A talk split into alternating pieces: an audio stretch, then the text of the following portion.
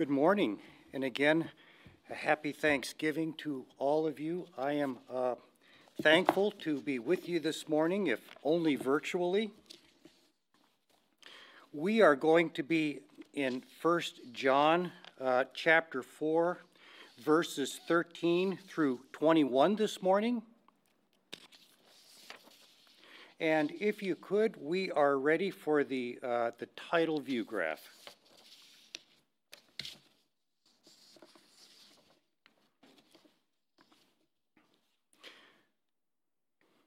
In 1 John, there are two criteria by which true membership in the community is determined believing in the name of God's Son, Jesus Christ, or confessing that Jesus is the Christ, the Son of God. And the second is loving one another. These two texts are ex- explicitly brought together in a couple verses of 1 John that we've already looked at, uh, chapter 3, verses 23 and 24. And this is the commandment that we believe in the name of the Son, Jesus Christ, and love one another, just as he has commanded us. Whoever keeps his commandments abides in God, and God in him. And by this we know that he abides in us by the Spirit whom He has given us. In the Sunday's passage from 1 John, uh, look for three big themes uh, the Spirit, the Holy Spirit, assurance of salvation, and loving one another. Spirit, assurance, and salvation. Regarding assurance, recall that John was writing this letter to a community of believers, but a community from whom one or more groups that we refer to as the secessionists had left because they did not believe the whole gospel. Thus, this is more a letter of encouragement to those who believed the whole gospel than a defense of the faith, or technically an apologetic to those who did not. And looking at the whole letter, although this general tone of encouragement can be lost within its complex logic, it is going to be clearly present in today's passage. This passage shares some of the themes introduced by uh, Pastor Matt last Sunday in 1 John uh, verses 7 through 12 and elsewhere in the letter. God's perfect love for us through Jesus Christ our love for others that is still being perfected, and our assurance of salvation. These themes are developed throughout the whole letter. They are not confined to particular paragraphs, and they are interconnected. We will see an example of this as we study the Holy Spirit in verse 13. Will you then uh, follow the text as, as we read today's passage?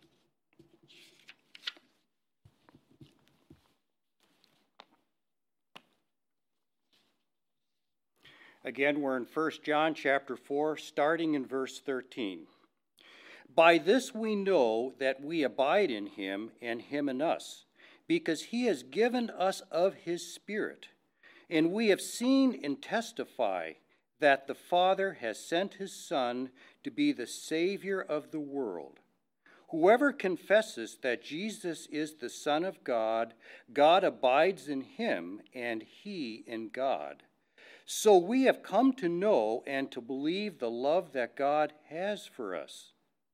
God is love, and whoever abides in love abides in God, and God abides in him. By this is love perfected with us, so that we may have confidence for the day of judgment, because as he is, so also are we in this world. There is no fear in love, but perfect love casts out fear. For fear has to do with punishment, and whoever fears has not been perfected in love.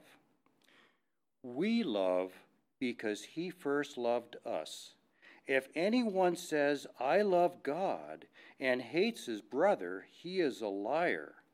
For he who does not love his brother whom he has seen cannot love God whom he has not seen.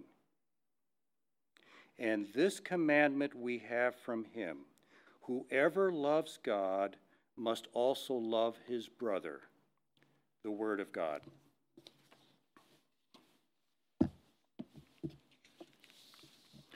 So we have in verse 13, by this we know that we abide in him, in him and us, because he has given us of his Spirit.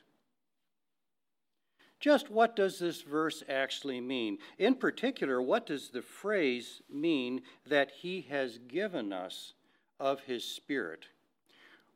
One of the things that we're going to be seeing throughout uh, today's message, and in fact throughout uh, First John, is that uh, love is is more than something that we just feel inside our heart. It's more than compassion. It is, it is something that we have to do, it is something that we have to act on. And so it might be reasonable to, to think that the fact that He has given us the Spirit means that there has to be some, some physical manifestation of the Spirit. You know, perhaps, you know, you know, a charismatic lifestyle of some sort, perhaps even, even in preaching in tongues.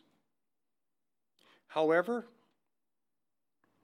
and although I've read that in several commentaries, I believe this passage to be uh, quite a bit simpler than that. But to understand this, uh, what we're going to do is we're going to look at how John uses the word spirit, both capitalized and in lowercase, throughout the gospel. Could we move to the second view graph, please? So what I've done here is, is I've traced the words spirit and spirit throughout the entire gospel. So, and I'm going to go through, move through this real quickly so that in verse uh, 324, where we first see the Holy Spirit, whoever keeps his commandments abides in God, whom he has given us. Take note of the word know which I've put in italics, and the word spirit, which I've placed in boldface there. Of course, italics and boldface are not in the, in the original text. And then we're going to move through a couple other of these passages very quickly. Uh, verses 4, 1 to 3, again, we've already covered these. Beloved, do not believe every spirit, but test the spirits to see whether they are from God. For many false prophets have gone out into the world. By this you know the Spirit of God. Every spirit that confesses that Jesus Christ has come in the flesh is from God, and every spirit that does not confess Jesus is not from God. This is the spirit of the Antichrist, which you heard was coming and now is in the world already. Again, if you look at this passage, you'll notice that the word confesses is in italics. And we, we associate that uh, with the good spirit, the spirit that confesses that Jesus Christ has come. Uh, if we move real quickly to the, uh, to the third view graph, we can see that the same trend continues in verses 4 6 today's verse, verse 413, and also verses in chapter 5, verses 6 through 8. I'm going to look just at today's verse to move this along. Verse 413 By this we know that we abide in him, and him in us, because he has given us of his Spirit. So, what do we learn from this? And every occurrence in 1 John where the word Spirit is capitalized, as in the ESV, referring to the Holy Spirit, the Holy Spirit confesses or testifies truth and enables us to know the truth. So, what we're hearing in verse 13, then, importantly, this verse therefore teaches us that it is, in fact, the Holy Spirit that informs and it assures us that we are abiding in Christ and that He is abiding in us. So it's the Holy Spirit in First John that is informing us of our assurance. It's not always simple because, as you saw from the context of the entire book, there are spiritual people or people who may claim to be spiritual, and they may be hearing spirits other than the Holy Spirit. And one of the reasons why First John is so deep is it is teaching us to discern the voice of the Holy Spirit. Moving on then to verses 14 and 15. And we have seen and testify that the Father has sent his Son to be the Savior of the world. And whoever confesses that Jesus is the Son of God abides in him, and he in God. There's an interesting phrase in verse 14. The Father has sent his Son to be the Savior of the world. The phrase Savior of the world occurs only here and in chapter 4 of John's Gospel. And chapter 4, if you will recall, is the, uh, is the, the story where Jesus interacts with the uh, woman in Samaria at the well. And what happens is she hears all that Jesus said. She goes back to, to the town, the, the, the town of Sychar, where the, where the well was located, and she, and she ex- explains this to the people in the town. And then they understand, they recognized that, in fact, they actually used that same phrase. They said, Yes, Jesus has to be the Savior of the world. But you see, what they meant in that context was that Jesus was the Savior of both Jews and the Samaritans. It, in, in effect, that Jesus was the Savior of both Jews and Gentiles. That phrase, however, can easily be misunderstood. We'll take a quick look at this before moving on to the next verse.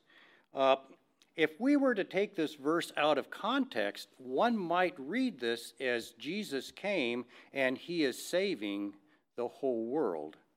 But that, in fact, is not what this verse means. You know, clearly within the context of 1 John, uh, the secessionists did not even see Jesus as their Savior.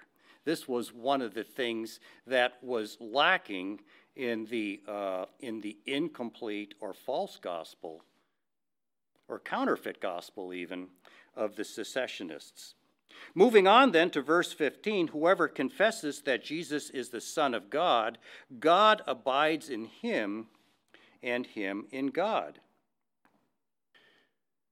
There's a challenge in this verse too, and, and the challenge is the phrase, whoever confesses that Jesus is the Son of God.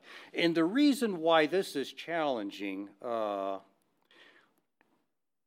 I've known people, and I'm sure most of us have known people who, uh, who don't attend church, who don't uh, are not in fellowship with other Christians, but say, "Hey, when I was when I was 12 and uh, you know, I, I went with some of my school friends and, and I confessed that Jesus is the Son of God. And it's all done. I'm going to heaven. And that is not where this verse is going. And again, to understand that appropriately, we have to look at the whole context of the letter. And within the whole context of the letter, uh,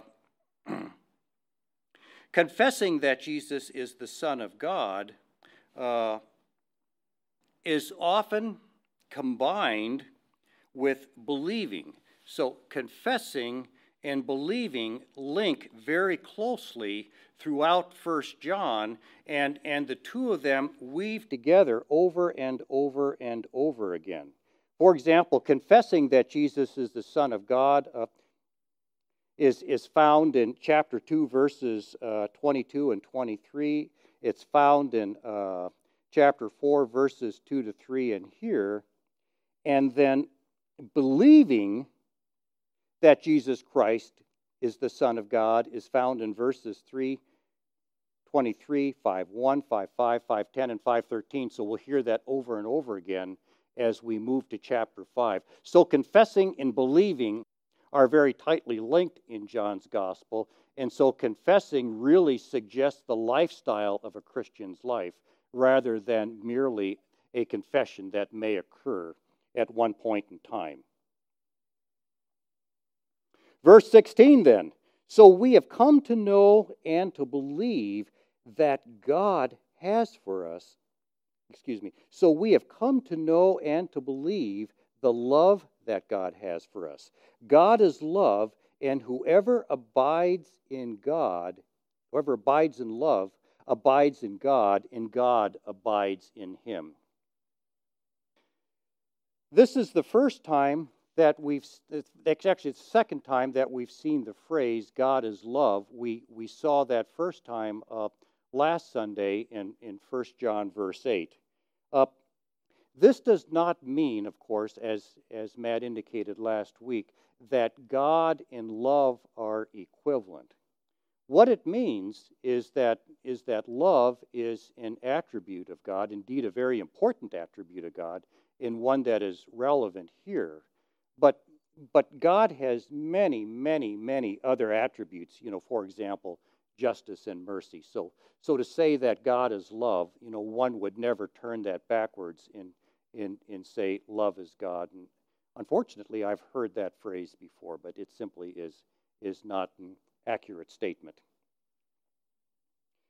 So, if I go back to verse 8, then, anyone who does not love does not know God because God is love. There are a couple negatives in verse 8. If we want to turn that verse around, it would be anyone who knows God loves one another. Loves one another. The one another part comes from the context of verse 7 in there. Anyone who knows God loves his brothers and his sisters. Anyone who knows God loves his neighbors because God is love. So there's, there's where we're going in that part of verse, verse 16. However, as we move from verse 8 to verse 16, something is added to the statement. Verse 16 is what it does is it adds the element of assurance. Because, because we're told that if we love because God loves us, then he will abide in us and we will abide in him.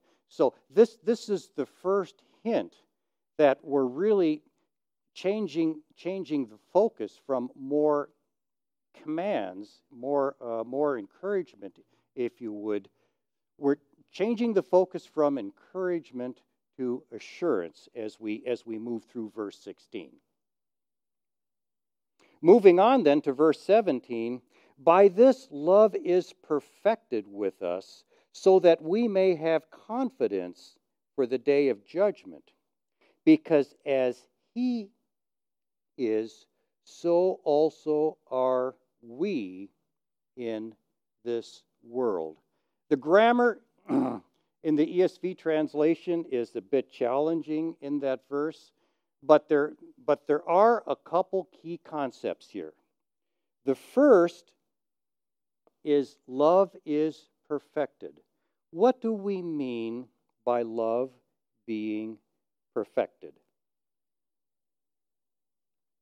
We've seen this before. Uh, we, we saw it in 1 John uh, 2 5, and uh, we also saw it in the final verse that, uh, that Pastor Matt taught last uh, Sunday, verse 12. Uh, it appears here. If you're following us this morning and you don't have an ESV, if, if you're using an NIV translation, instead of the phrase perfected, you may see the phrase made complete. What, what is happening is that when we become believers, one of the things that we are given is a new capacity to love. We're given the capacity to love in, in a godly way. And we'll talk about that a little bit more later, but we're given this capacity to love. And, and then we live our lives. And if you're like me, you don't love in a godly way every day or every hour of every day. It's a process. And so being perfected is this process of this gift of love, this gift of godly love that we have received, working itself out and playing itself out through our entire lives. It's a process. So, grammar is complicated here, but let's try paraphrasing this verse. Living in a manner that is increasingly like Jesus, characterized by love will give us confidence. That is assurance for the day of judgment. Verse 18, as, as we continue to go step through this text carefully. There is no fear in love, but perfect love casts out fear. For fear has to do with judgment, and whoever fears has not been perfected in love. We see the word fear in this verse. There are several words for fear in Greek. Uh, the word that is used uh, several times, really three times in this verse, is, is phobos. And it can mean either dread, bad fear, or awe or respect, good fear, depending upon the context. But here it refers, in all three cases, to the dread of divine punishment. But let me pause for just a minute and say that dread of divine punishment is not the same as fear or dread of death. It's not the same. You know, you know our lives were given to us as gifts from God and and and and we are called to recognize that and we are called to live out our lives as God would have us live our lives. So there is nothing wrong with not wanting to die. What we're specifically referring to in this verse is the dread of what will happen when we, after we die, and we face judgment. So, what this verse is telling us is those who are being perfected in love, those who are being sanctified, if you will, will not dread the day of punishment. I think we can enrich our understanding of this verse a little bit, like for a little bit, by stepping outside of the writings of John specifically and uh, look at the writings of Paul and also look at a verse from Hebrews. And in Romans 8:15, we have another perspective on how the Holy Spirit provides us confidence. For you did not receive the spirit of slavery to fall back in fear but you received the spirit of adoption as sons, by whom we cry, Abba, Father. And we do that right now. We are not slaves to fear. But then, there is a significant sense in which dread, this bad kind of fear of judgment, is the opposite of faith, but that assurance aligns with faith.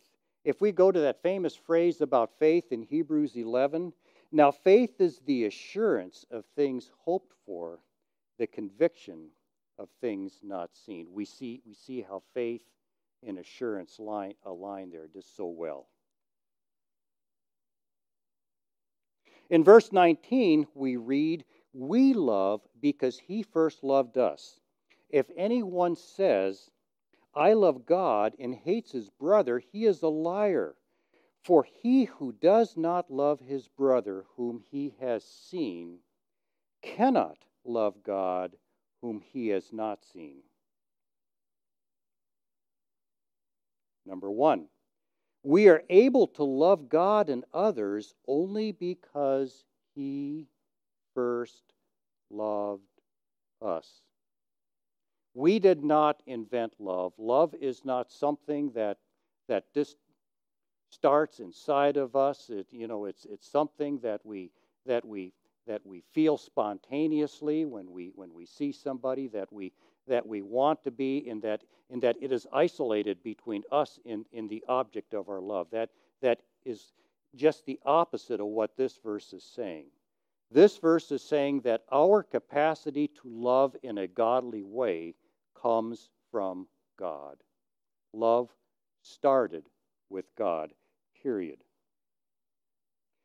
We read earlier in, in 1 John verses 3:16 and 17, by this we know love, that he laid down his life for us, and we ought to lay down our lives for our brothers. But if anyone has the world's goods and sees his brother in need, yet closes his heart against him, how does God's love abide in him? And so this gives us a great picture of what godly love looks like. The ultimate model is, is Christ, who laid down our lives for us. And we are called to lay down our lives for our sisters and brothers. But in terms of the context here, this doesn't necessarily mean that we are called to die for our brothers and sisters, although there is a chance that you or I might be called to be a martyr. In general, what this verse means is we are called to act in a godly way in that love, which means to value that person more than we would value any kind of worldly possession and so, if we have something that that person needs, the way we lay down our love for that person is to share. Again, again, love is not just a matter of heart, it's not a matter of feeling, it's a matter of doing. Let's then move to the, uh, the final verse, verse 21. And this commandment we have from him whoever loves God must also love his brother. First, this points back to verse 7, and we're going we're to dwell on this verse for just a few minutes. Uh, Beloved, let us love one another, for love is from God. Whoever loves has been born of God and knows God. So you can see how tightly today's passage is linked with, uh, with last week's passage, and this is a characteristic of First John. But the tone is slightly different, however, between verse 7, which I just read, and verse 21 today. And here we are. Having laid the necessary foundation, John has moved from the encouragement that you heard in verse 7 to a command today. Nevertheless, verses 7 and 21 really bookend uh, this part of the letter very well. But I thought what we would do is we would dwell on this just a little bit and, and look at how love plays itself out through, uh, through the whole Bible.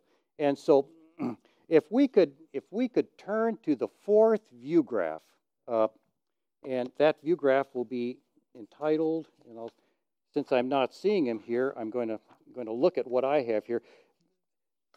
These view graphs will be called the Great Commandments to Love. And we're going to start in the Old Testament and we're going to, we're going to move through the entire Bible. And we're going to see how this commandment to love evolves. And in particular, we're going to see what is unique about First John.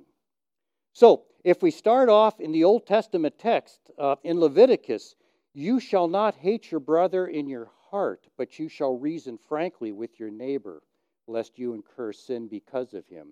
You shall not take vengeance or bear a grudge against the sons of your own people, but you shall love your neighbor as yourself. I am the Lord. And then you get the second half of that, or in, as, as it plays out in the New Testament, the first half in the Shema in Deuteronomy 6. Hear, O Israel, the Lord our God, the Lord is one. You shall love the Lord your God with all your heart and with all your soul and with all your might. Let's move on to, uh, to the next view graph and see what this looks like then in the New Testament. If you look at the, uh, at the three Gospels, uh, the, the Synoptic Gospels, the Gospels of Matthew, Mark, and Luke, you get similar statements in all three Gospels. And what I'm going to do here is I'm going to read Mark's Gospel because you can see how he how the Shema is specifically isolated from, from the command to love our neighbors there. And this is from Mark chapter 12, verses 29 to 31. Jesus answered, The most important is, Hear, O Israel, the Lord our God, the Lord is one. And you shall love the Lord your God with all your heart, with all your soul, and with all your mind, and with all your strength. The second is this you shall love your neighbor as yourself. There is no commandment greater than these.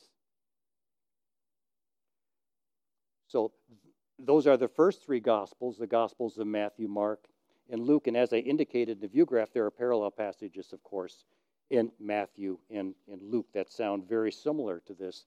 Uh, the passage in Luke, interestingly, is encapsulated into one verse. Uh, that's Luke 10 27 but it is the it is the introductory episode that actually leads Luke into the uh, the parable of the Good Samaritan. So it's in a very important place, and we have a very great example in Luke of, of how uh, godly love is acted out, as First John is calling us to do. Moving then to the Holy Spirit in uh, Okay, if we go to John chapter 13, and I'm not seeing the view graphs, which is why I'm, I'm looking separately here. A new commandment I give you, that you love one another. Just as I have loved you, you also are to love one another. By this, all people will know that you are my disciples if you have love for one another. You know, as we move to John's writings, the commandment to love has some has an interesting twist. The first is that Jesus has called this a new commandment. And how can he call it a new commandment if it's if it's been throughout the whole Bible? In fact, what I like to do is is to show that Leviticus is right here and First John is right here, so we've really bookended the entire Bible with this commandment to love. But what's new about it? What's new about it is that there is a linkage here. We no longer have two separate commands love the Lord and love your neighbor, as we did before. We have a linkage here. Just as I have loved you, you also are to love one another. And then, by this, all people will know that you are my disciples if you have love for one another. So, It is the love of God which is primary, and from that we are called to love our brothers and sisters. Just as I have loved you, you also are to love. And there are additional passage in uh, John about the great commandment of love, as I've indicated there. Uh, however, let's now move to 1 John. If we move to this final verse of 1 John, and this commandment we hear from him whoever loves God must also love his brother. If you tease this out logically, and I'm not going to spend a lot of time on it, what we're saying is that, or what John is saying, is that if is that you love God if and only if you love one another. what John has done between his gospel and the letter is he's bound the love of God logically in both directions with loving one another. And so we, we can see that the love of God is bound inseparably from our loving our brothers and sisters. And in fact, as we come to know the Lord, this love that started with God will play itself out in our lives in a way that will prepare us with assurance for the day of judgment. Let's turn to a few applications of this passage, and you can turn off the, uh, the view graphs now. Number one, the mark, the marks, there are really multiple marks. The marks of a Christian are faith in Jesus Christ and loving one another. Although the call to love one another frequently begins internally with compassion, it must lead externally to action or doing. It's not, love, godly love is not just a feeling.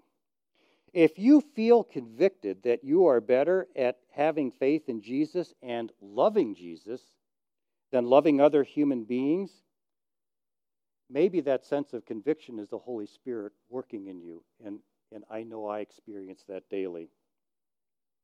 Number two, since our love for other people is our way of laying down our lives for them, it is fundamentally unselfish. Godly love is fundamentally unselfish. However, it is not a means to righteousness that we attempt on our own and frequently fail as I do. The capacity to love unselfishly comes through Jesus Christ dwelling within us. It is not perfect, but it is perfected throughout our lives. Love for one another is also frequently a source of personal joy for the one who loves. This is a gift from God. The personal joy that we that comes from godly love is a gift from God. Personal joy, however, is never the motivation for Christ-like love. Personal joy is never the motivation for Christ-like love. Number 3. First John is addressed to a community of Christians how we love one another within the church is a testimony to others outside the church. In fact, seeing love between people in the earliest Christian communities was one of the factors that powerfully propelled the church into the whole civilized world. In fact, one of the Latin fathers, uh, Tertullian, who lived uh, from about uh, 155 to uh, 222 AD, wrote Such a work of love, for so it is, puts a mark upon us in the eyes of some pagan unbelievers. Look, they say, how they love one another, for they themselves hate one another. And how they are ready to die for one another for they themselves will be ready to kill each other. And then the historian E.R. Dodds wrote A Christian congregation was from the first a community in a much fuller sense than any corresponding group. Love of one's neighbor is not an exclusively Christian virtue. But in our period, that is the Roman Empire, the Christians appear to have practiced it much more effectively than any other group. Something to think about as we as we work through our virtual LDC class on Acts of the Apostles, just the importance of love as a testimony uh, to uh, propelling the gospel of Jesus Christ. Sadly, there's a converse to this, and that is that the opposite of this is also true. The evil one, Satan, can and does use strife and disunity within a church to drive others outside the church away from Jesus. And we, we pray that that won't happen here. Let's, let's pray. Heavenly Father, we thank you for this passage in, in 1 John, which we cannot read in and of itself. We thank you for the whole letter in, in what you have taught. We thank you, Heavenly Father, for your teachings about the Holy Spirit. We, we thank you for, uh, for your teachings of assurance. We thank you, Heavenly Father, for the fact that you lovingly want us to be assured of our salvation, that, that a gift of knowing you in the person of your Son, Jesus Christ, is, is being assured in a positive way about the day of judgment. And finally, heaven, Heavenly Father, we, we thank you for, first and foremost, the gift of your love, which has played out through salvation history, but most importantly, in the life and death for us of your Son, Jesus Christ. We thank you for loving us first, and we thank you for teaching us how to love in godly ways. But we continue to pray, Heavenly Father, that this gift of love that you've given to us, each of us, through the Holy Spirit, that you will help us daily that this love might be perfected as we live out our entire lives in you. We pray these things in the name of your Son, Jesus Christ. Amen.